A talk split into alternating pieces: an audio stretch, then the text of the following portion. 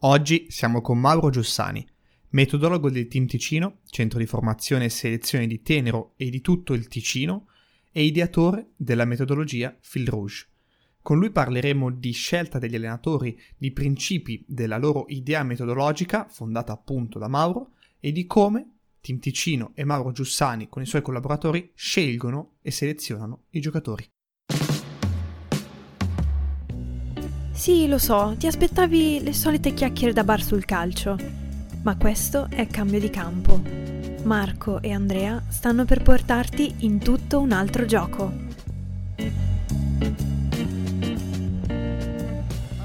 Mauro Giussani, ti ringrazio molto innanzitutto. Mauro, ti dico che Mauro Giussani, poi sembra che siamo lontanissimi, già siamo lontani virtualmente. No, ti ringrazio molto di essere qui, qui con noi. Mi faceva molto piacere perché ti ho conosciuto qualche anno fa e mi hai sorpreso per le tue, per le tue competenze, perché chiaramente ti ho conosciuto così, poi però eh, sono scoprendo e conoscendoti un po' di più, anche se in via non del tutto diretta, mi sei, mi sei sempre, tra virgolette, piaciuto, no? Eh, te. Ringrazio, grazie per l'invito. È solo, è solo, un piacere averti qui. E ti devo, ti devo sfruttare perché, um, beh, voi l'avete sentito nella nostra pre-introduzione, prima della sigla, lui è metodologo del Team Ticino ideatore di una metodologia. Poi in realtà mi hai detto che ne, ne inventate un po' di metodologie, no? Perché poi negli anni un po' di esperienza, giusto qualche anno di esperienza ce l'hai, eh, pluriennale, ecco.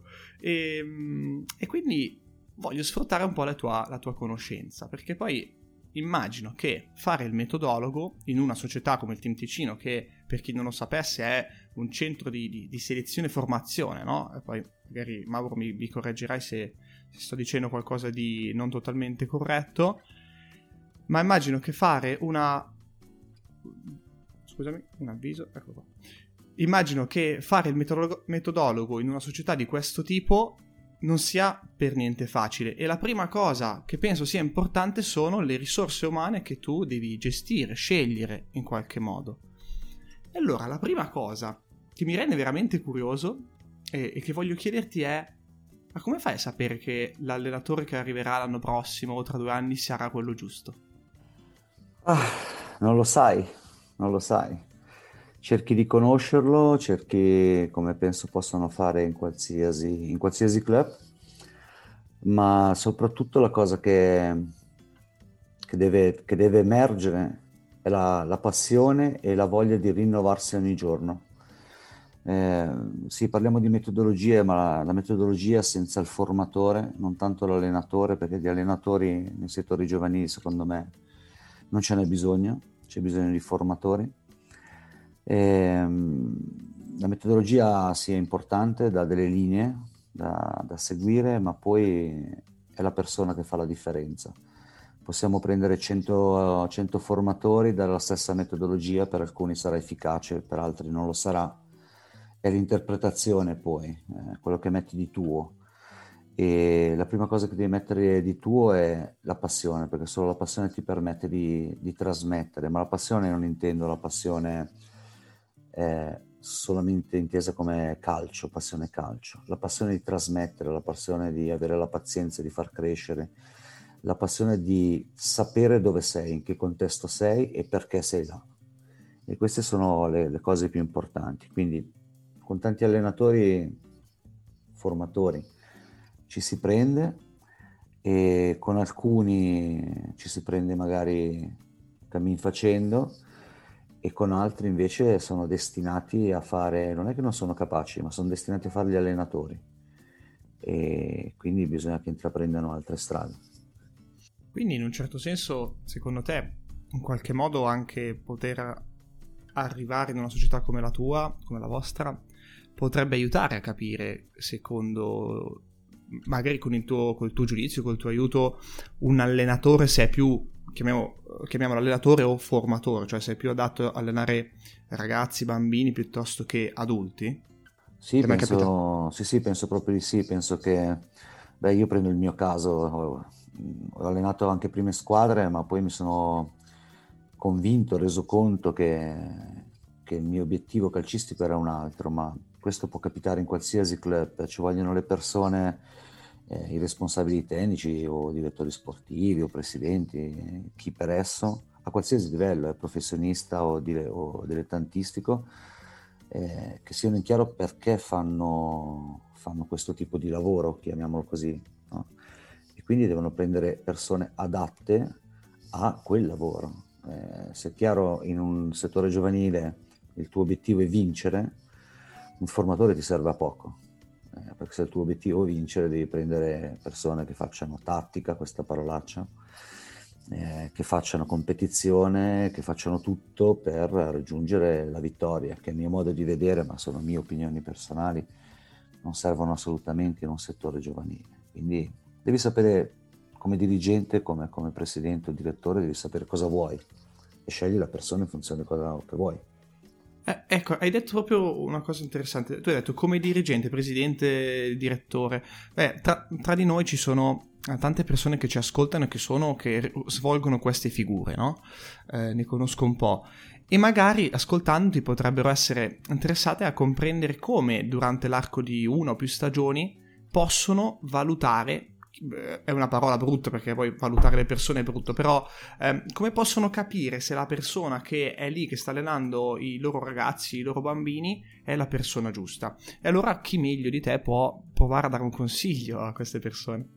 Guarda, io penso che quando tu prendi una squadra eh, di settore giovanile, un gruppo di ragazzi, la squadra in toto non arriverà a fare il professionista, non arriverà a là in cima, no? tra, tra, quelli che definiamo campioni. No?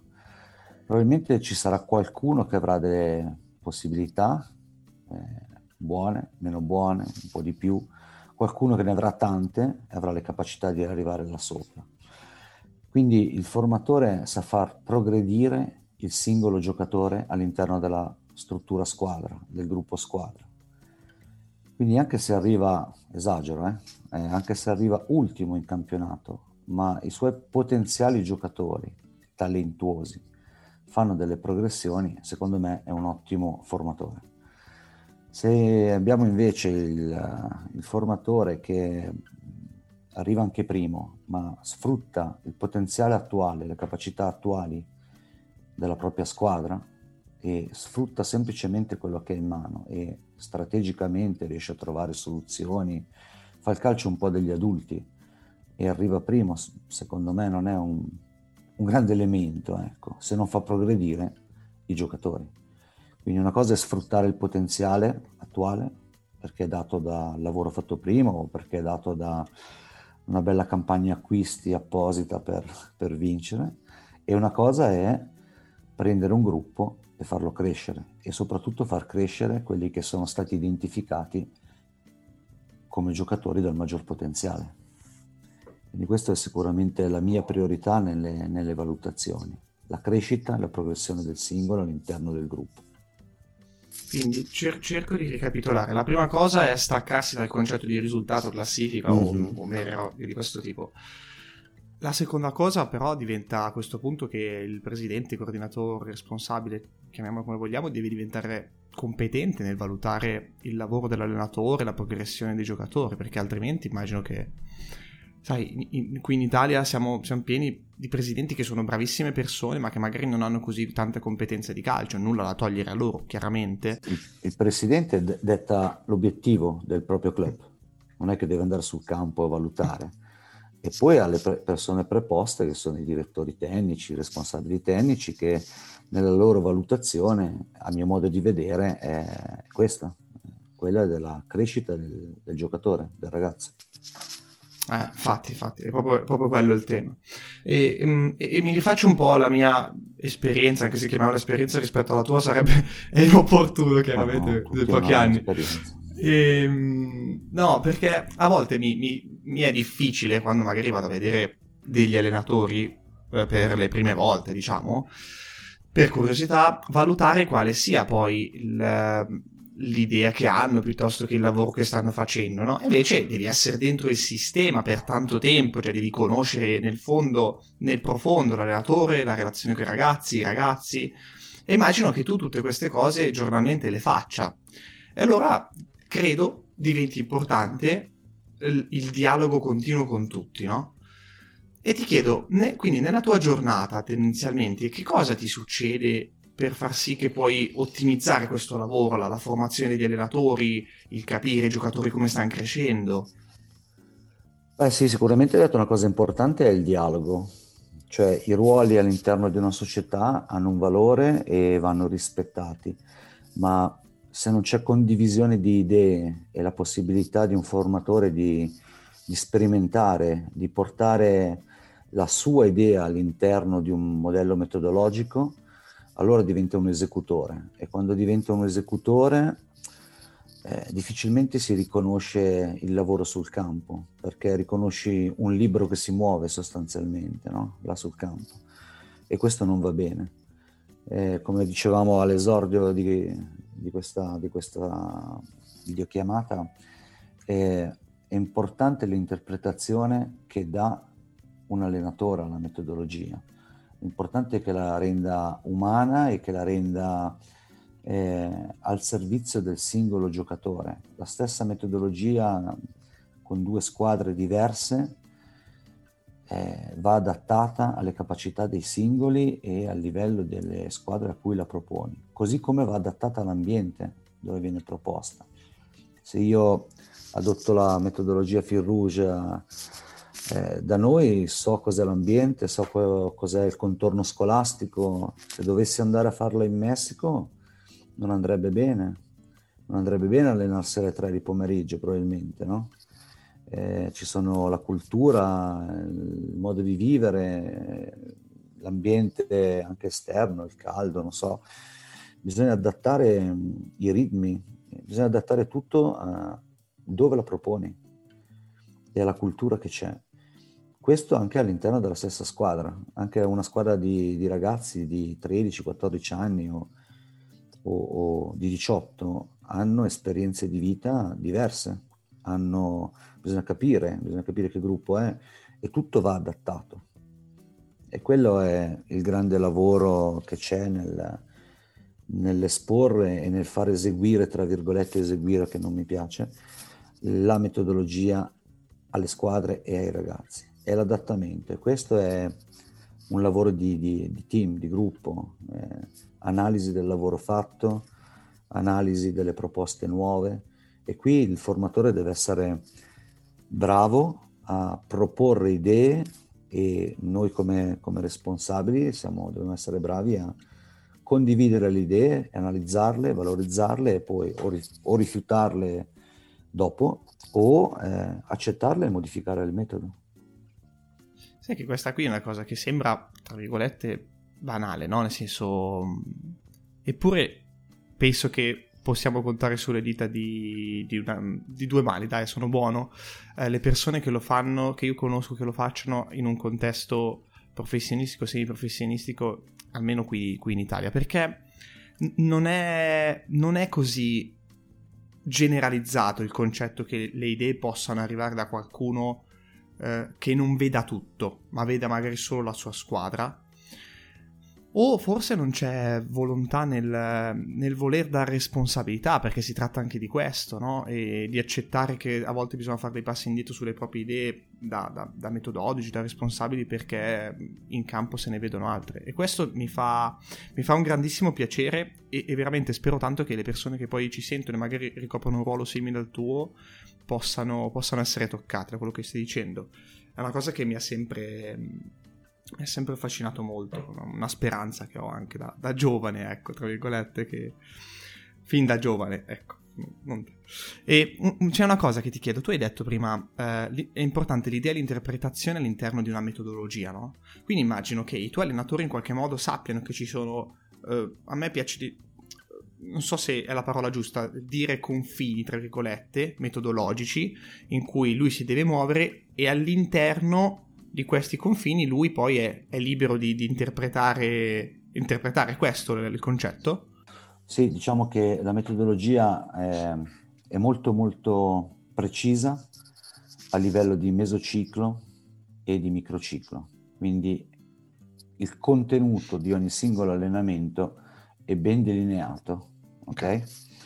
E ha degli obiettivi chiari dei, a inizio anno, quindi del macrociclo. Quindi gli obiettivi sono predefiniti e sono uguali dall'under 12 all'under 18. ok? Eh, poi al suo interno, cavoli, viene sviluppata in maniera, mh, diciamo così, eh, progressiva in funzione della fascia d'età. Quindi lo stesso concetto fatto dalla 12 avrà dei valori, dei contenuti, delle pretese, eh, delle richieste d'applicazione diverse da quello che è l'Under 18. Però per quello che si chiama Fil Rouge ha una, un, una linea chiara, conduttrice, questo filo rosso che le unisce, dal quale non ti puoi slegare. Poi come eh, farlo progredire, come variare o proporre un'esercitazione di quelle standard di fil rouge, è compito dell'allenatore. Se tu vai il primo giorno del, dell'anno agli allenamenti delle, non so, delle, tutte le squadre under 14, sì. l'esercizio che definiamo Barcellona sarà uguale per tutti. Okay. Uguale, come lo trovi sulla carta. Ci vai dopo tre mesi, eh, vedi che il contenuto dell'esercizio e le richieste sono quelle dettate dall'originale, ma gli esercizi sono diversi, non li riconosci uno dall'altro, eh, perché ognuno ha posto delle varianti, ha posto delle situazioni, delle applicazioni, delle richieste diverse. Quindi la base rimane uguale, ma ognuno deve svilupparla in funzione della progressione dei propri giocatori e in funzione delle proprie idee, le quali devono sempre favorire la progressione dei giocatori. La stessa cosa succede in tutte le categorie. C'è una base comune per tutti che una volta almeno, una o due volte al mese, si ritorna alla base, quindi all'esercizio originale, in modo da valutare le progressioni ottenute nello stesso contesto che le avevamo proposte. Si fanno le valutazioni, si vede se ci mhm. sono dei progressi, dove, come, perché, e da lì si ripropone, eh, si riparte nel mesociclo successivo con, uh, con le progressioni necessarie dopo aver valutato quanto si è migliorati. E queste valutazioni le fate insieme, giusto? Con l'allenatore? Diciamo che queste, queste valutazioni prevalentemente lo fa lo staff allenatori. Ah, ok. Ok, chi è dentro, ok. Sì. E io come, come responsabile vedo, vedo, sul campo e poi sul campo vado a discutere eventuali, eventuali cose che possono andare, come modificare, e durante le riunioni abbiamo, spesso proponiamo cose nuove, tra virgolette, per la progressione o cose nuove da proporre, ma sempre sulla base di quello che abbiamo. Quindi lo, per estremizzare lo stesso esercizio, eh, si, come dire, eh, proponiamo eh, cose nuove sulla base di quell'esercizio che è stato proposto magari per 5-6 eh, anni ma da quell'esercizio ne escono mille che hanno lo stesso contenuto, che hanno la stessa valenza, ma in situazioni diverse. Questo, questo perché si prende, noi non, non applichiamo l'analitico, ok? Lavoriamo tutto su, sul gioco. Quindi fondamentalmente estrapoliamo una, una fase di gioco, una situazione di gioco, e la rendiamo esercizio e la mettiamo in un contesto di continua variabilità, sia in forme, sia numerica, sia eh, tecnica, tattica, cognitiva e condizionale. Quindi è sempre un estratto della situazione di gioco e la situazione di gioco non ha una ripetitività, ha la stessa situazione, se banalizziamo e parliamo del passaggio, eh, passaggio è il passaggio, ma in situazioni variabili. E quindi la situazione di gioco ti permette di, di sperimentare lo stesso passaggio, eh, magari di 5 metri, rendendo il campo piccolo, ma in continua variabilità, in funzione di dove sei a farlo, dell'orientazione, del numero di avversari, dei compagni, e da lì si, si, si può modificare in tantissime maniere, mantenendo però la, la, lo stesso esercizio fondamentalmente, no? Con tutte le varianti regressive e progressive, ma in situazioni continuamente variabili. Ah, quello, che, quello che sto, mi sta affascinando molto è questo concetto del... Vabbè, io conosco, tra virgolette, la metodologia, no? Sono venuto un po' a, a sbirciare no? i vari corsi che avete fatto e tra l'altro lo consiglio a tutti. E, ehm, e, quindi quello che mi affascina è da una parte quello che dicevi qualche, qualche frase prima, cioè de, della cultura che, um, che, c'è dietro al concetto metodologico, ai concetti che voi proponete. D'altra parte l'altra cosa che mi affascina molto è questo concetto che l'allenatore arriva da voi um, e ha una sorta di guida. No, tra virgolette. Ha una sorta di shock, prima cosa. Di shock? Perché di shock? ha una sorta di shock perché è molto al di fuori del contesto abituale. Ah, ah spiegami di più, sono curioso di questa cosa qua. Eh, perché, mm, perché si trova confrontato a pensarla un po' fuori dagli schemi, no? E questo non è sempre evidente e non è sempre accettabile. È chiaro che quando tu vai in un club eh, ti adatti alle richieste che ha il club, perché altrimenti non è che puoi venire e fai certo. quello che ritieni di fare, no? eh, c'è un filologico in quello che facciamo, quindi che alleni più piccoli e più grandi, il filologico quello è, e, e ti devi adeguare, no? E allora se faccio spesso delle, delle, così, delle affermazioni provocatorie, ma ma, ma secondo me veritiere, no? E che ti fanno un po' pensare fuori dagli schemi, no? E se, faccio un banalissimo esempio, mm-hmm. no? E tutti parlano del migliorare la tecnica, ok? Che bisogna migliorare la tecnica, bisogna fare tecnica e io ti chiedo quale tecnica? Quale tecnica? Cosa vuol dire migliorare la tecnica? Quale tecnica dobbiamo imparare? Quella di Ronaldinho? L'elastico? Eh, chi gliel'ha insegnato l'elastico? Boh. Eh, oppure dobbiamo imparare quella di Messi, che è completamente diversa da quella di Ronaldinho, oppure quella di Bale, oppure, non so, mettiamone mille, no? faccio degli esempi. Quindi cosa vuol dire e qual è la tecnica che dobbiamo insegnare. E a questi top player, no? a questi dieci, chi l'ha insegnata? Io penso nessuno penso che hanno avuto la fortuna di potersi eh, inventare, di potersi allenare a sperimentare quello che loro avevano in loro stessi. E quindi la prima cosa che è scioccante un po' è la tecnica non si insegna. La tecnica si sviluppa, la tua tecnica, facendo cosa? Facendo esperienza. Cioè io vado sul campo, ti dimostro l'elastico di Ronaldinho che fa solo lui al mondo, e ti insegna a fare l'elastico. Sì, lo imparerai, ma non lo applicherai mai perché non è tuo. Allora, sai, il dribbling, eh, tutto è utile, tutto è... Ma perché dobbiamo insegnare qualcosa di qualcun altro e non sviluppare magari qualcosa che hai tu che nessun altro ha? Allora, l'insegnamento, de...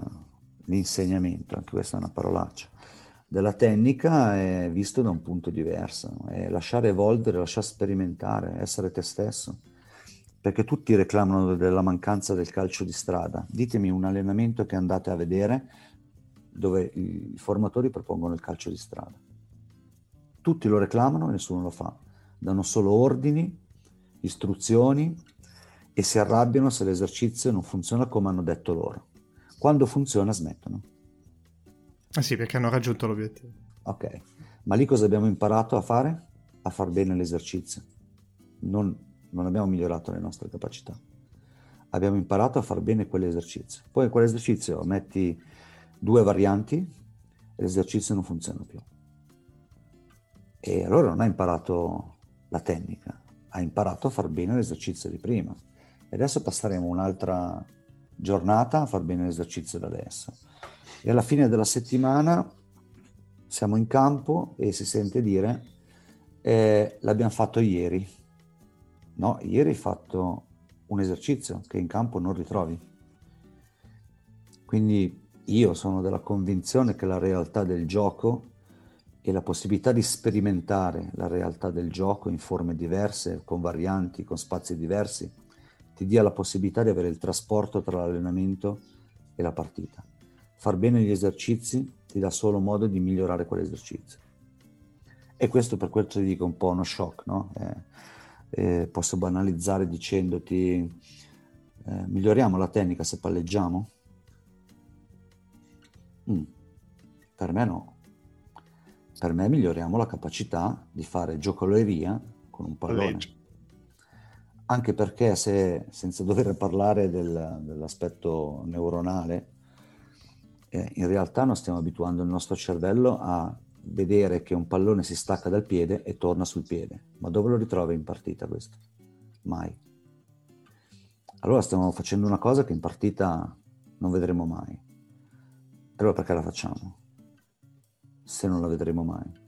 Aumenta sì la capacità di, di palleggiare, ma non aumenta la capacità di, di avere una tecnica appli- applicata efficiente. Questo è il mio pensiero. Ecco. Poi però è vero che il palleggio secondo me serve ad altro. In effetti con Firush suddividiamo in due tronconi la tecnica, c'è la tecnica applicata e la tecnica ludica. La tecnica ludica è quella che ti permette di vivere le emozioni un po' più intrinseche a livello individuale, no?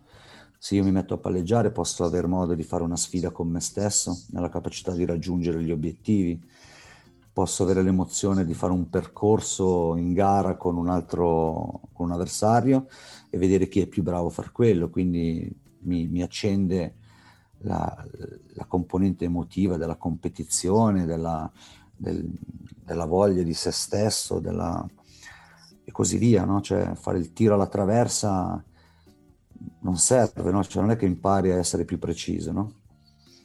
E, però se fai una sfida con un compagno ti dà emozioni e le emozioni sono alla base di ogni apprendimento, qualsiasi cosa. Se tu fai una cosa che non ti piace, come fai a apprendere? Eh, sì, la farei per un po' perché sei obbligato, ecco. Ma se il, se il calcio è un gioco e il gioco deve essere un piacere, devi allenarti con le emozioni, altrimenti difficilmente apprenderai qualcosa. E quindi queste sono un po' le cose che, il, che le primi, gli allenatori che arrivano all'inizio si sentono un po' dire, non è facile, no? Eh, rinunciare a mettere un giocatore a 10 metri uno dall'altro davanti a un conetto, fare il passaggio, controllo orientato, ripassaggio, e dici ma se stai qua 15 giorni lo farai perfetto, ma poi in partita dove lo ritrovi? Il conetto non lo ritrovi, il conetto in teoria simula un avversario, l'avversario è in movimento, quindi tutti i controlli orientati che hai fatto sono in funzione di uno, di un ostacolo stabile e in partita non ne hai quindi la tua parte cognitiva, perché fai quel controllo orientato, quando lo fai, a che distanza, e come queste, queste parti non, non le impari. E potrai aumentare la capacità di dosaggio del passaggio, traiettoria, ma in partita cambia continuamente. Quindi tu hai esercitato solo una delle boh, 10 miliardi di possibilità di passaggio che ci sono in partita. Una. Ma appena c'è una variabile, mm, non l'hai esercitata. E quindi è, è, vedere la formazione un po' da, da un punto di vista diverso, no? Come, non so, l'utilizzo dei cinesini. Eh, I cinesini sono stati creati per segnalare, per così identificare un avversario, per, per delimitare uno spazio, ma poi si abusa, no? Eh, ci sono delle piste d'atterraggio favolose in mezzo ai campi, no? ma in campo non ci sono segnalatori, i segnalatori sono i compagni, gli avversari e le linee, basta. E quindi se noi abituiamo i ragazzi per anni a prendere informazioni grazie ai segnalatori, più ne mettiamo, meno informazioni dov- dovranno prendere. Meno ne mettiamo, più rispecchia la realtà. Quindi per l'amor di Dio sì, si può mettere qualche cinesino, ma giusto per, per eh, dare una forma alla struttura sul campo, per dire oltre qua no perché lavoriamo nello stretto, ma l'infinità di cinesini che... Cioè, mm, no, anche no, ecco. Dobbiamo abituarli a prendere informazioni sugli avversari e i compagni, quindi in relazione agli spazi creati ed occupati. E quindi questo è già un po' più fuori da, dal normale, no? Andiamo a giocare a muro, no? Tu fai un passaggio con la forza per far sì che il muro ti ritorni la palla, ma se sostituisci il muro il passaggio che gli arriva al tuo compagno è incontrollabile. Quindi stai a ore e ore a fare passaggio a muro, ma in realtà non stai lavorando il dosaggio per quella distanza, stai lavorando il dosaggio per far sì che la palla ti torni. E il muro va bene, ma nella tecnica ludica. Quindi dove fare una gara equilibrare il dosaggio del ritorno per battere l'avversario o per battere un cinesino sul ritorno. Fa benissimo, ma non per la tecnica applicata perché non rispecchia la realtà, a mio modo di vedere. Eh, Mauro Amen, cioè nel senso Volevo farti tipo delle domande su, su, sui principi, i tuoi principi metodologici, mi, hai anticipato alla grande. Tra l'altro con, con un'apertura shock, proprio, per, dirla, per usare la tua stessa parola. Quindi eh, starei qui ancora un bel po' a ascoltarti, no? Perché sono veramente curioso. Um, e poi soprattutto sono sicuro che poi le persone che, che poi ci ascoltano sarebbero ancora più curiose di me. Ehm, faccio una cosa. Voglio chiudere con un altro. Eh, toccando un altro mini argomento. Poi. Poi, poi ti lascio andare. Eh, abbiamo parlato di principi metodologici dell'allenatore, di come entra, di come può crescere, di come viene, tra virgolette, aiutato, valutato, se vogliamo usare questa bruttissima parola. Um, c'è un'altra cosa che io so che, che come team fate, che è poi scegliere i giocatori, cioè selezionare i giocatori, cioè, cioè, o in qualche modo valutare, osservare i giocatori che, che, che vi arrivano e dire lui può, può, può stare dentro questo contesto, lui no. E qui cavolo, questa è una capacità che io invidio tantissimo sempre a, a chi fa in qualche modo scouting, perché sono, sono, sempre, sono sempre dell'idea che poi magari si può sbagliare. Allora ti chiedo tu cosa, cosa fai, come fai, voi come fate, eh, cosa guardate dei giocatori? Oh, anzitutto, eh, secondo me l'arma vincente è essere un team di osservatori e decidere assieme, perché quando se vai a fare delle valutazioni su, sui giocatori, e noi spesso in Svizzera usiamo il TIPS no? uh-huh. come, come metodo, quindi tecnica, intelligenza calcistica, personalità e chiamiamolo sprint, no? la parte fisica e lo stesso giocatore valutato da 10, gioca- da 10, da 10 persone, 10 mm. scout, 10 responsabili, non sempre ha la stessa valutazione, no? dipende da, dalla tua cultura calcistica, dal tuo, dalla tua visione calcistica, no? nel, saper, nel, saper, valutare.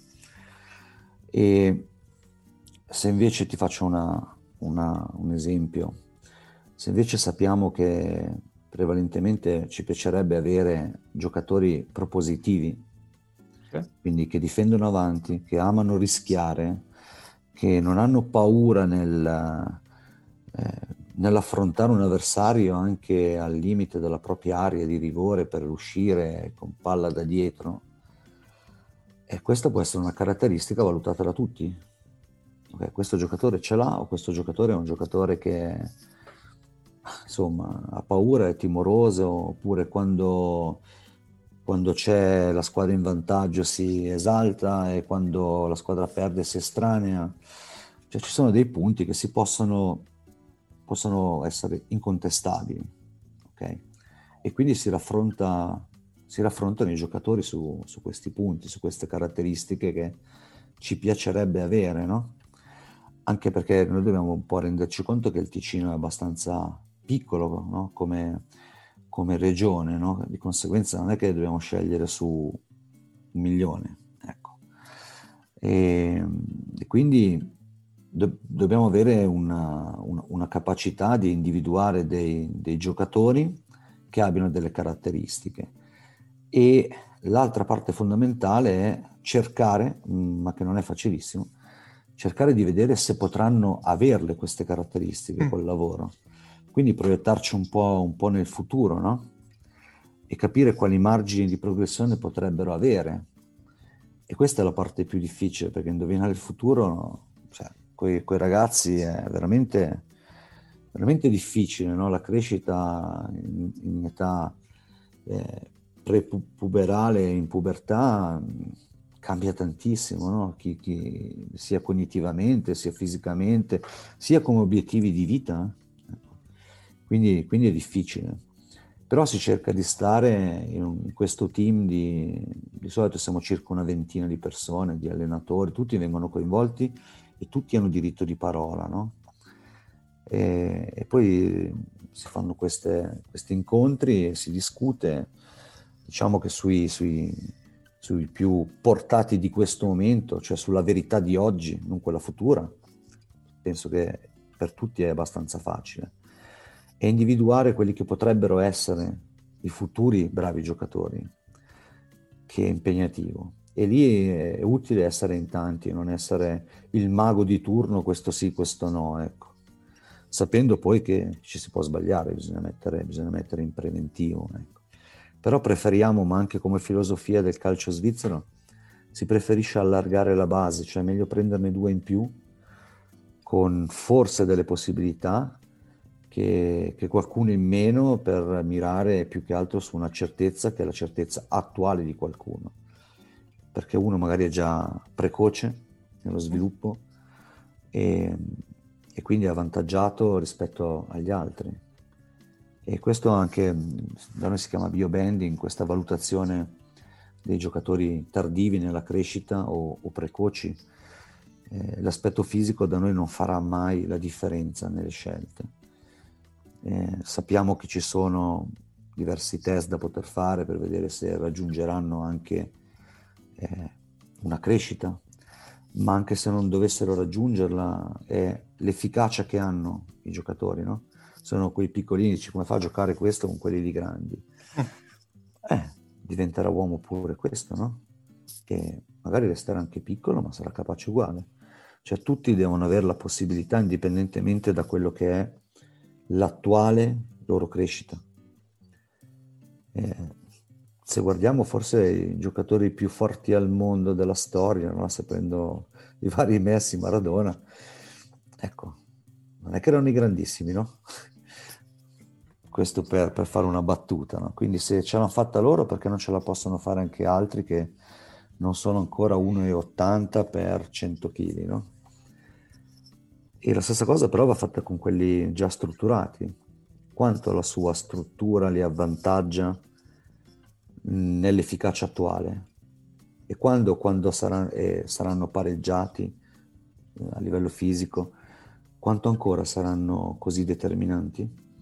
Allora, se, e torniamo un po' al discorso di prima, se li sfruttiamo per le capacità attuali, magari faranno tanti gol, faranno, ci faranno vincere campionati. Ma una volta finito il vantaggio attuale, se non abbiamo lavorato bene, questo si perderà non vinceremo più campionati, ma soprattutto questo, questo ragazzo non, non, avrà fatto progressi. E questo se non, se non lavori col, con la formazione diventa un problema. Ok, beh, eh, insomma, beh, questa roba del, del, valutare in tanti è un aspetto, secondo me, interessantissimo dal punto di vista proprio del, del metodo di valutazione, no? che non so quanti faccio onestamente. Poi sul futuro, eh, bella gatta da pelare. la tosta. Vabbè. Mauro, um, ovviamente ci eravamo detti 20 minuti, siamo ovviamente al doppio, ma era giusto così. E sì, quindi ti ringrazio dell'extra extra time, del terzo tempo che, in cui sei qua con noi. Sono, sono, veramente, veramente contentissimo. Spero magari di riaverti, ti, ti romperò ancora le scatole qualche, tra qualche, tra qualche mese. Problema. E dai, ti ringrazio. Ancora. Ok, grazie a voi e ciao a tutti.